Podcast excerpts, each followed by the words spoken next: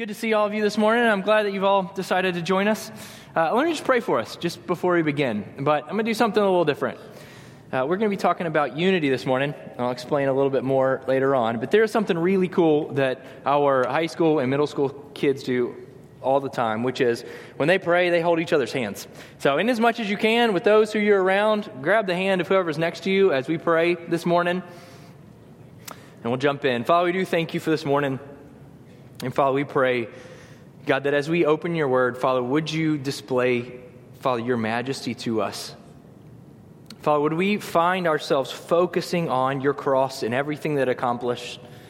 Father, rather than look into the petty things around us, Father, would we, Father, be moved to trust wholeheartedly in what you've done and, Father, what you've accomplished by your blood.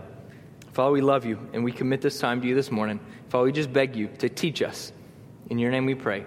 Amen. All right, like I said, we are going to be talking about unity this morning. I feel like that's a theme that we've talked about quite a bit here lately in the life of our church, which I think is a good thing. I think that's really good.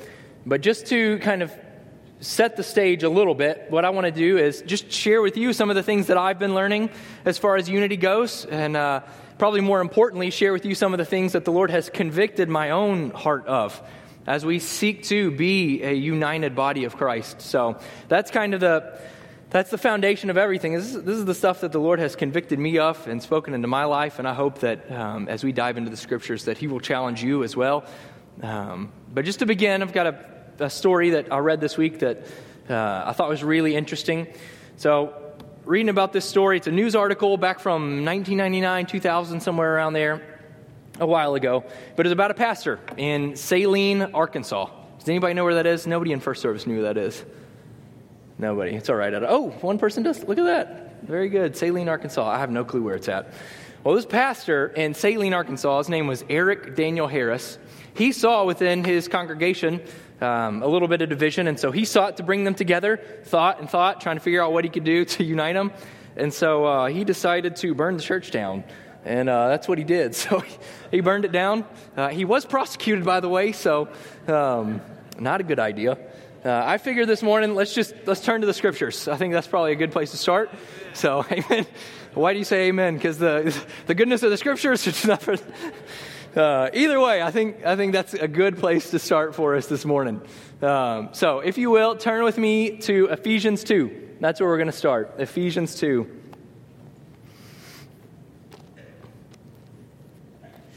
Starting in verse 11. We're going to read this passage and then give a little bit of a background as to what the early church was going through, specifically here in Ephesus, and then we'll jump into the rest of our time. So, Ephesians 2, starting in 11, we're going to go through verse 22. It says, Therefore, remember that at one time you Gentiles in the flesh, called the uncircumcision by what is called the circumcision, which is made by the flesh, by hands, Remember that you were at that time separated from Christ, alienated from the commonwealth of Israel, and strangers to the covenants of promise, having no hope and without God in the world.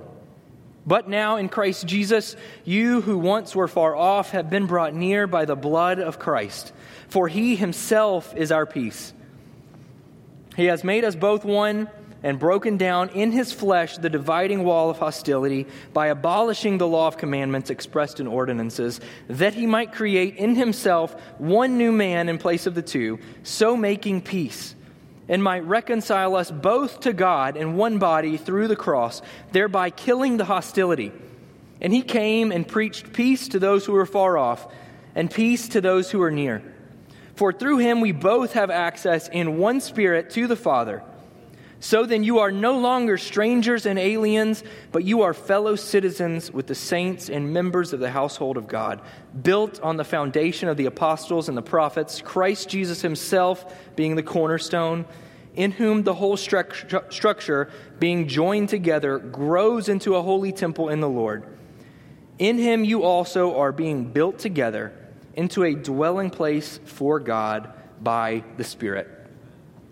Now, one of the important things for us to understand is Paul's intention as he is writing to the church in Ephesus. One of the things that you see in the life of the early church, that as Jesus, by his death, sought to graft the Gentiles into the promise that initially existed for Israel, meaning that God's promise, his redemptive work, is no longer only for the Jewish people, but also for the Gentile people, which is you and I if you're, you're not Jewish. He sought to graft them in, bring them into the promise. So, whereas in the beginning they weren't a part of the promise, his work brought them in. Now, imagine being a member of the early church, looking at these Gentiles, and when you looked at them, you saw uncleanliness. That's what a Gentile was to a Jewish person. Was just someone who was unclean. It was unlawful for the Jewish people to interact with them. It made them unclean, and they wanted to do nothing that would stand in the way of their relationship with God. So they didn't interact with them. And that's why Jesus, with the woman at the, at the well, the Samaritan woman, um, who was half Gentile even, that's why it was so countercultural for him to interact with her. They did not interact with Gentile people. And so imagine being a part of the early church as you have these two groups of people who formerly did not interact coming together. I mean, you get this, this really strange picture of some of the hardships that they faced from the very beginning. And as we, as we read, one of the things that, that Paul is saying is forget about these external principles, these laws that you think separate yourselves. Christ, by virtue of his work on the cross, has divided this wall of hostility. There's no hostility among you. Rather, there ought to not be. And so I think for us, as we begin, before we move on, there are a couple principles that I want us to understand in this idea of unity. And again, as I said, this is the stuff that the Lord has convicted my heart of. So I want you to look internal, asking yourself, man, how is my heart? What is the state of my heart in terms of being unified with those around me? A couple principles. One, unity does not mean uniformity. That means we don't have to all have the same opinions, we don't have to all have the same preferences you know, same style of dress, same way of speaking, things like that. It's not attained through any sort of, of external thing like that.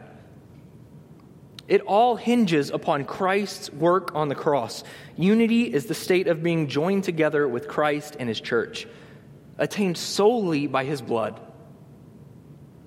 Therefore, Christ himself is our peace and our true source of unity. So this is where I had to ask myself all right, so if I see any disunity within my own heart, what does that say about me?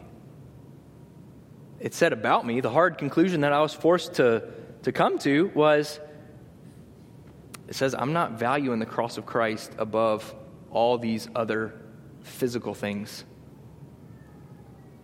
That's the reality. For us, if there is disunity among us, if I have disunity in my heart, it's not indicative of a poor relationship with all of you It's primarily indicative of a poor relationship vertically with God the Father. If He is the one who brings unity by virtue of His death on the cross and the blood that He shed, how can we not be unified? Amen. That's a hard truth, but one that I'm so glad that the Lord convicted me of because I think this is essential as we seek to come together as a body of believers and preach the gospel to all those around us. So let's understand those three things as we jump into this idea of unity what it is, how we can embrace unity. Let's keep those as the framework for us. One of the things that I want to do is walk through the last couple weeks in the lives of the disciples, uh, leading up until Jesus dies and then eventually resurrects and ascends back to his Father. One of the neat things I think that we're going to see in their lives is that as they were brought together and unified around this mission that Jesus had brought them together for, one of the things you see is that that mission, that unity is disrupted. And not in a simple way, but in a really hard and abrupt way. Disrupted. And so you see them in utter chaos with one goal how, how do we reunite? How do we get back together?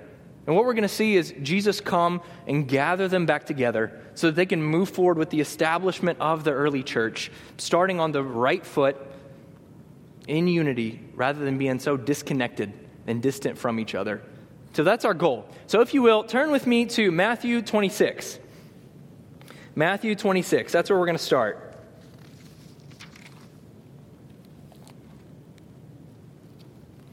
Starting in verse 30. Matthew 26 30. Now, in this passage, we find what is immediately following the Last Supper. This intimate meal that Jesus got to share with his disciples. Um, and I want you to, as we're jumping into this passage, I want you to try to imagine the intimacy that they must have felt, the unity that they must have had in that moment. As they're sitting there with Jesus in this upper room, you know, a few days out from the time that Jesus is about to go to the cross, and he is walking them through this Passover meal. I want you to catch this intimacy as he is fulfilling all of the promises wrapped up within the Passover meal before their very eyes. Some of them, maybe for the first time, are finally realizing this is, this is the one. As he told them that it was his body that was going to be broken for them, his blood that was going to be shed for them and that eventually he would drink anew of the fruit of the vine one day in his Father's kingdom. Catch the intimacy of this moment, the unity that they must have had. And they wrap up this moment by singing a hymn, which is really common. We read that in verse uh, 30 of Matthew 26. This is when they're leaving out of the upper room. It says, And when they had sung a hymn, they went out to the Mount of Olives. Now, singing hymns is really common within a Seder meal or a Passover meal.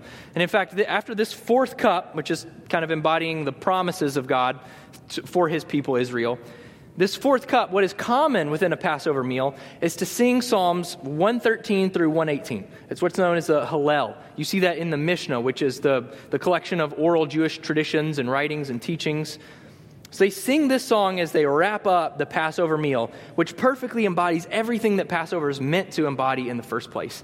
And so let's read this psalm as we begin. it. It'll kind of set the stage a little bit for us as to the specific nature of what their time in the upper room looked like, the things that they are learning, maybe the things that they are realizing for the first time.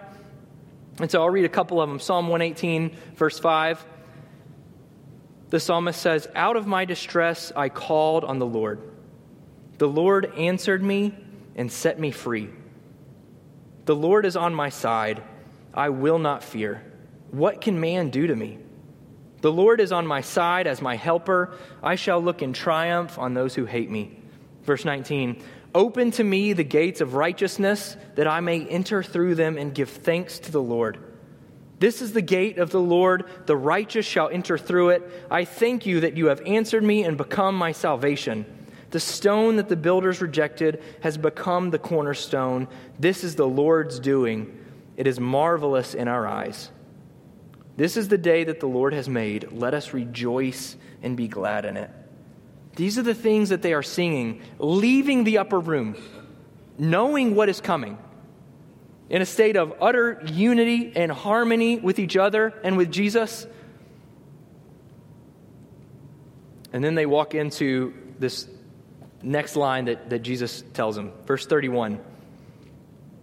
Following the hymn, Matthew records, says, Jesus said to them, You will all fall away because of me this night, for it is written, I will strike the shepherd, and the sheep of the flock will be scattered. He begins to prepare them for what's going to come telling them, Here we are right now in this moment of harmony, rejoicing around the fact that I am your cornerstone and everything that I've come to do is going to perfectly and utterly reconcile you to your Father. But it's not done yet. You're not out of the woods yet. For it's written, the shepherd will be struck and the sheep of the flock will be scattered. Now, we, there's a lot of things that happen in between this singing of the hymn and this going to the Mount of Olives where Jesus tells them this. Matthew doesn't record it, but we find it in John. And one of the things that we see is that Jesus' heart is to prepare his disciples for everything that they're going to face. Everything that's coming. Uh, trying to prepare them for this scattering that is going to take place. So, if you will, you can turn with me to John 14. So, John 14, 18 let's look at some of the things that Jesus says to these disciples in an attempt to prepare them for this chaos that's coming. Following his great statement of, I am the way, the truth, and the life in John 14, as uh, all these disciples are just seeking to find out where he's going, Jesus tells them in 18, I will not leave you as orphans, I will come to you. He's giving them these promises all along. I will not leave you as orphans, I will come to you. How many times do you think they had to hear that? You think once was sufficient? Probably not. It wouldn't be for me. This was their master, the one they loved more than anything that they'd committed their entire life to for the past three and a half years. Saying, What do you mean you are leaving? He says, Don't worry. I'm not going to leave you as orphans. I'll come to you. We move on in verse 25. It says, These things I have spoken to you while I'm still with you, but the Helper, the Holy Spirit, whom the Father will send in my name, he will teach you all things and bring to your remembrance all that I have said to you. Peace I leave with you, and my peace I give to you. Let not your hearts be troubled, neither let them be afraid. Two or two, he continues to prepare them. Not only is he saying these things to you, like, my, my peace I give to you, I, I leave you with my peace, but he's given them this promise, too, of the Holy Spirit, saying, My Father is going to send the Holy Spirit, your counselor, your comforter, your keeper he will teach you all things. Anything that you thought is lacking that I need to teach you, He's going to come and teach you. I think it's essential for us to remember, church, that we have, in as much as we are believers, we have the Holy Spirit. He will teach you all the things that we need to know and constantly bring to remembrance everything that Christ has done. He's not simply seeking to prepare them or maybe encourage them with these words, but he's giving them hard proof of look, this is the way that I am going to keep you in the middle of this chaos. The chaos is coming, but I'm going to send my Holy Spirit. He's coming. Then in John 16, we, we get to this passage where Jesus, as we read in Matthew 26, verse 31, finally tells them this hard truth. John records in John 16, verse 31 Behold, the hour is coming. Indeed, it has come when you will be scattered, each to his own home, and will leave me alone. Yet I am not alone, for the Father is with me. I have said these things to you that in me you may have peace. In the world you will have tribulation, but take heart, I have overcome the world. And immediately following this statement, this hard truth that he is telling these disciples, he enters into this time of prayer, praying for his disciples. But one of the things that we're going to see is he's not simply praying for his disciples, but he's praying for each and every one of us, both specifically as individuals, but also as a body of believers. He says, I don't just pray for you, but I pray for all who are going to hear on account of your message. You're carrying my truth to the world. I'm going to pray for everyone who hears because of you. That's us. And so as we enter into now Jesus' prayer and look at the things that he is praying, I want you to keep that in mind that he is praying these very things not just about his disciples, but about you, about us as Central Church. That's powerful. It's one thing if I say I'm going to pray for you. But as Jesus is praying for us, let us be overcome by the reality of those promises. John 17. We're going to start in verse 1. And what I want you to see is that Jesus frames this entire prayer around one central thrust. He has, he's got one thing that he's trying to communicate throughout the entirety of this prayer. One thing that is framing the rest of his prayers. A lot of just little other things he's praying for, but the main thing he's praying for for his disciples and for us is that they be one, that they be united. So it's not just a simple part of his prayer. This is the embodiment of his prayer. Everything that he's saying is centered around this. So let's read in John 17, starting in verse 1. When Jesus had spoken these words, these words being that the shepherd is going to be struck, that these sheep are going to be scattered, and we're going to have tribulation. But take heart because I've overcome the world. It says, When Jesus had spoken these words, he lifted up his eyes to heaven and said, Father, the hour has come. Glorify your Son, that the Son may glorify you. Since you have given him authority over all flesh to give eternal life to all whom you have given him. And this is eternal life, that they know you, the only true God, and Jesus Christ whom you have sent. And then he continues. And if you pick up in verse 9, says, Jesus says, I am praying for them. I'm not praying for the world, but for those whom you have given me, for they are yours. All mine are yours, and yours are mine, and I am glorified in them. I am no longer in the world, but they are in the world, and I am coming to you.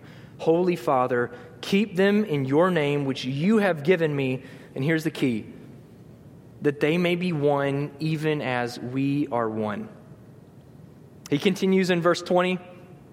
I do not ask for these only, but also for those who will believe in me through their word. That's us. That they may all be one, just as you, Father, are in me and I in you, that they may also be in us, so that the world may believe that you have sent me. The glory that you have given me, I have given to them, that they may be one, even as we are one, I and them, and you and me, that they may become perfectly one so that the world may know that you have sent me and loved them, even as you loved me. I think there's some giant truths for us to take away from Jesus' prayer for the disciples and for us as he prays that they be one. But there are a couple of effects that I want to draw out for you, real quick. One of the things that we see as Jesus is praying for our unity, he, he illustrates a couple of the effects of our unity. He says, I'm praying that they may be one so that the world may know that you sent me. Now, for us, think about your, your mission, your vision, your overarching goal, your desire as a Christian. It's got to be to preach Christ and Christ crucified so that everyone around who has not yet experienced his love can come to know him, right?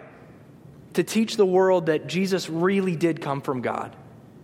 But as Jesus says in his prayer, this cannot happen unless we are one. What a huge impact of unity that it demonstrates to the world that Jesus was sent by God.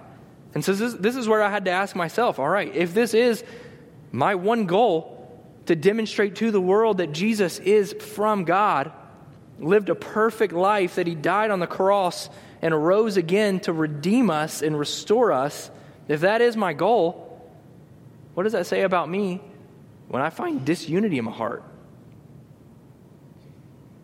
These are some hard realizations that I had to make.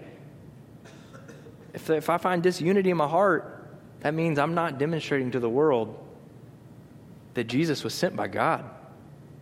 But he continues, he says, I, I'm praying that they may become perfectly one, so that the world may know that you sent me and that you loved them if our goal, too, is that the world may know the depths of Christ's love for them, of God the Father's love for them, that's not happening without being one. It just doesn't happen. And so, again, I was forced to come to this realization of, man, it's not, it's not a simple matter when I find this unity in my heart. I am simultaneously preventing the world from seeing that Jesus was sent from God and that he loves them which are the very two things we're supposed to be doing from the first place as believers. Hard truths. Yet Jesus continues to pray for his disciples and prepare them, telling them, eh, reminding them, I'm not going to leave you. I'm not going to leave you. But one of the things you see immediately after Jesus finishes praying, that the chaos hits. Immediately after that, in, in John 18, Starting in verse 1, it says, When Jesus had spoken these words, his, his prayer, he went out with his disciples across the brook Kidron, where there was a garden, which he and his disciples entered. Now, Judas, who betrayed him, also knew the place, for Jesus often met there with his disciples. So, Judas, having procured a band of soldiers and some officers from the chief priests and the Pharisees, went there with lanterns and torches and weapons. It had begun. And if you remember this story, you remember that as they're in the garden, Jesus and the disciples, he's just wrapped up this prayer for his disciples and for us. In comes Judas with all these officers, kisses him on the cheek. If you remember, Peter takes out a sword, cuts off a guy's ear, beginning to fight. Jesus says, No, th- you've got to let me go with them. But it's after this moment that you see everything disrupted in the lives of these disciples. Judas betrays Jesus, sells him out for some money. You see Peter denying Jesus, even though he was warned. He was warned that he was going to deny, deny Jesus, and he still did it. You, you notice that Thomas is nowhere to be found with the disciples. John 20 says that after he's died, he's just gone. Jesus arrives um, into the room where all the disciples are gathered, Thomas isn't with them. We know that as Jesus died on the cross, there was one person. One, one of the disciples was with him. John, that's it. The rest gone. They're afraid. Because to align themselves with Christ was to accept death.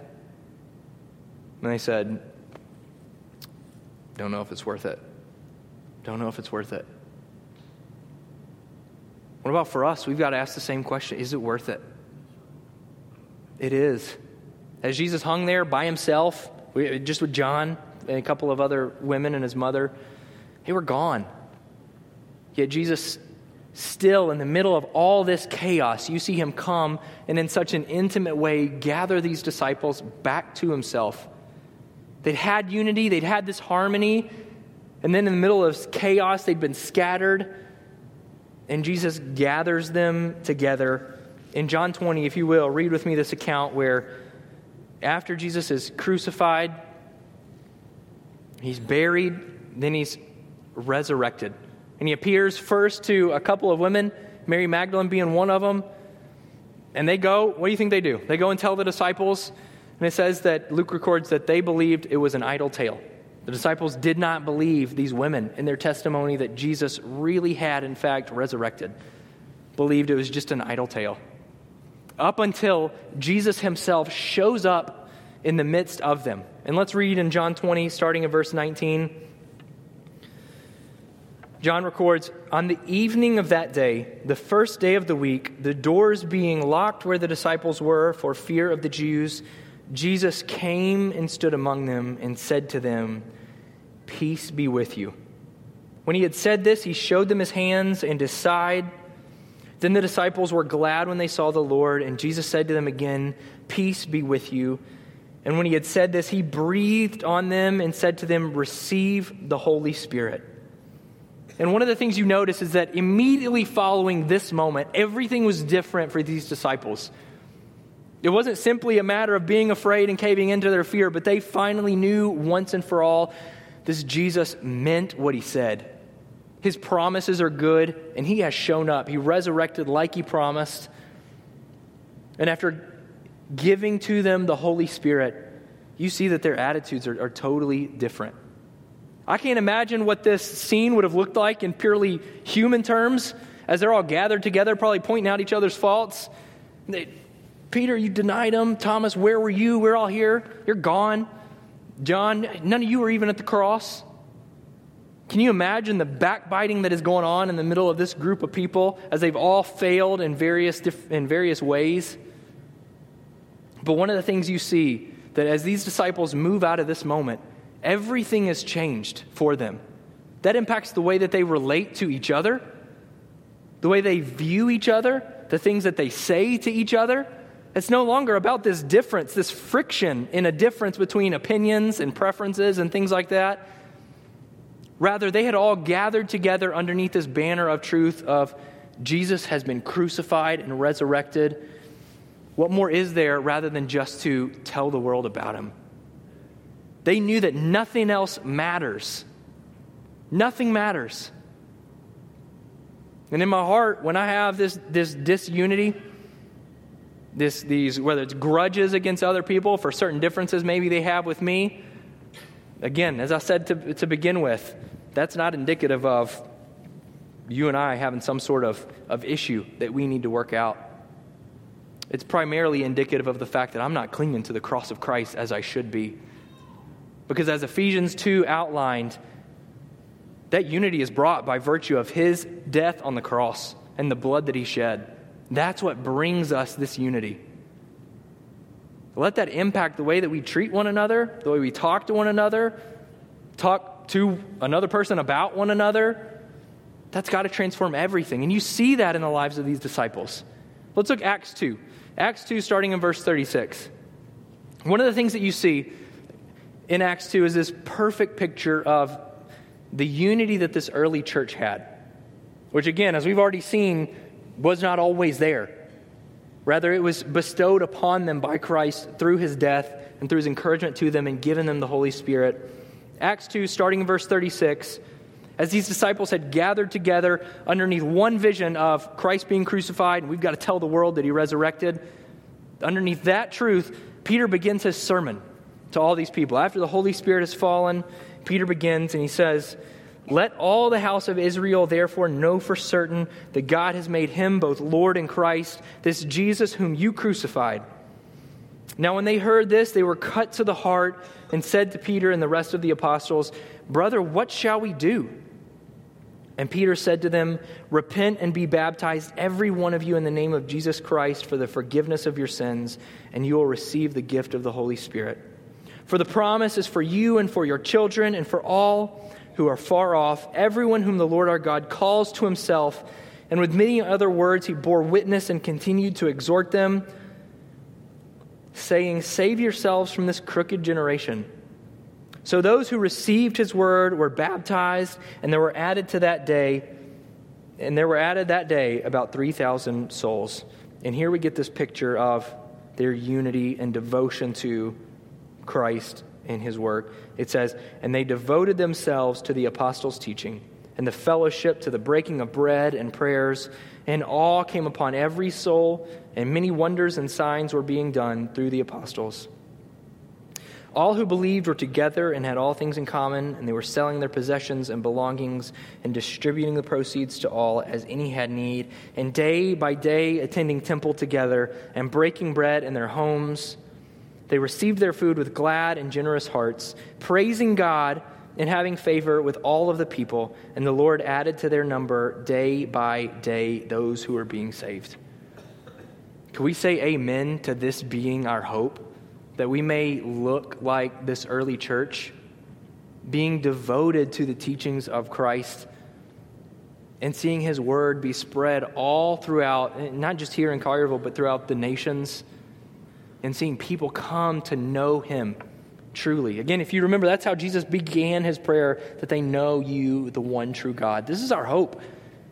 This is our hope. And so, as we move forward into the application piece of this morning, um, there are a couple, I think, key starting points for us in beginning to uh, ask ourselves whether or not we're finding disunity within ourselves, or, or if so, what we need to do. The first is to examine ourselves and our state of unity. You know your heart, I know my heart, and I know, I know everything that my heart thinks and does, and I know that I desperately need Jesus to change my heart examine ourselves and our state of unity. Two, recognize the true source of unity, being that it is all founded upon Jesus' work. He's the source of unity. Not finding any sort of common ground or any sort of compromise between ourselves as far as whatever goes. Jesus is our true source of unity. And number three, cling to the cross of Christ, which necessarily brings true unity. Cling to Jesus' cross. If we can gather ourselves together underneath this idea of preaching Christ crucified and resurrected, like I said, nothing else matters. That's it. We are, just by virtue of that, all going to be devoted to one another, regardless of any differences we may have. So let's cling to the cross of Christ. I want to end this morning just by reading a passage, another one of Paul's. Paul had to speak to a whole lot of division in the early church because of the way that we outlined in Ephesians 2. One of the things that he says in 2 Corinthians 5, starting in verse 14 through 15, he says, For the love of Christ controls us, because we have concluded this, that one has died for all, therefore all have died. And he died for all, that those who live might no longer live for themselves, but for him who for their sake died and was raised. From now on, therefore, and this is our application, we regard no one according to the flesh. Even though we once regarded Christ according to the flesh, we regard him thus no longer. Therefore, if anyone is in Christ, he is a new creation. That's our hope this morning. Let us not regard anybody according to the flesh, but rather according to the work that Christ has bore in their lives, that he accomplished on the cross and through his blood. Let me pray for us this morning. Father, we do thank you for everything that your work has accomplished. And Father, we just pray for ourselves this morning. Father, would you convict where you need to convict? Father, would you uh, encourage us where we need to be encouraged? But Father, more than anything, would you just continue to lead us to be one? Just as you and the Father are one, Father, our, our desperate plea is make us one. Clinging to the cross of Christ, finding everything we need therein. We love you this morning and pray all these things in your name. Amen.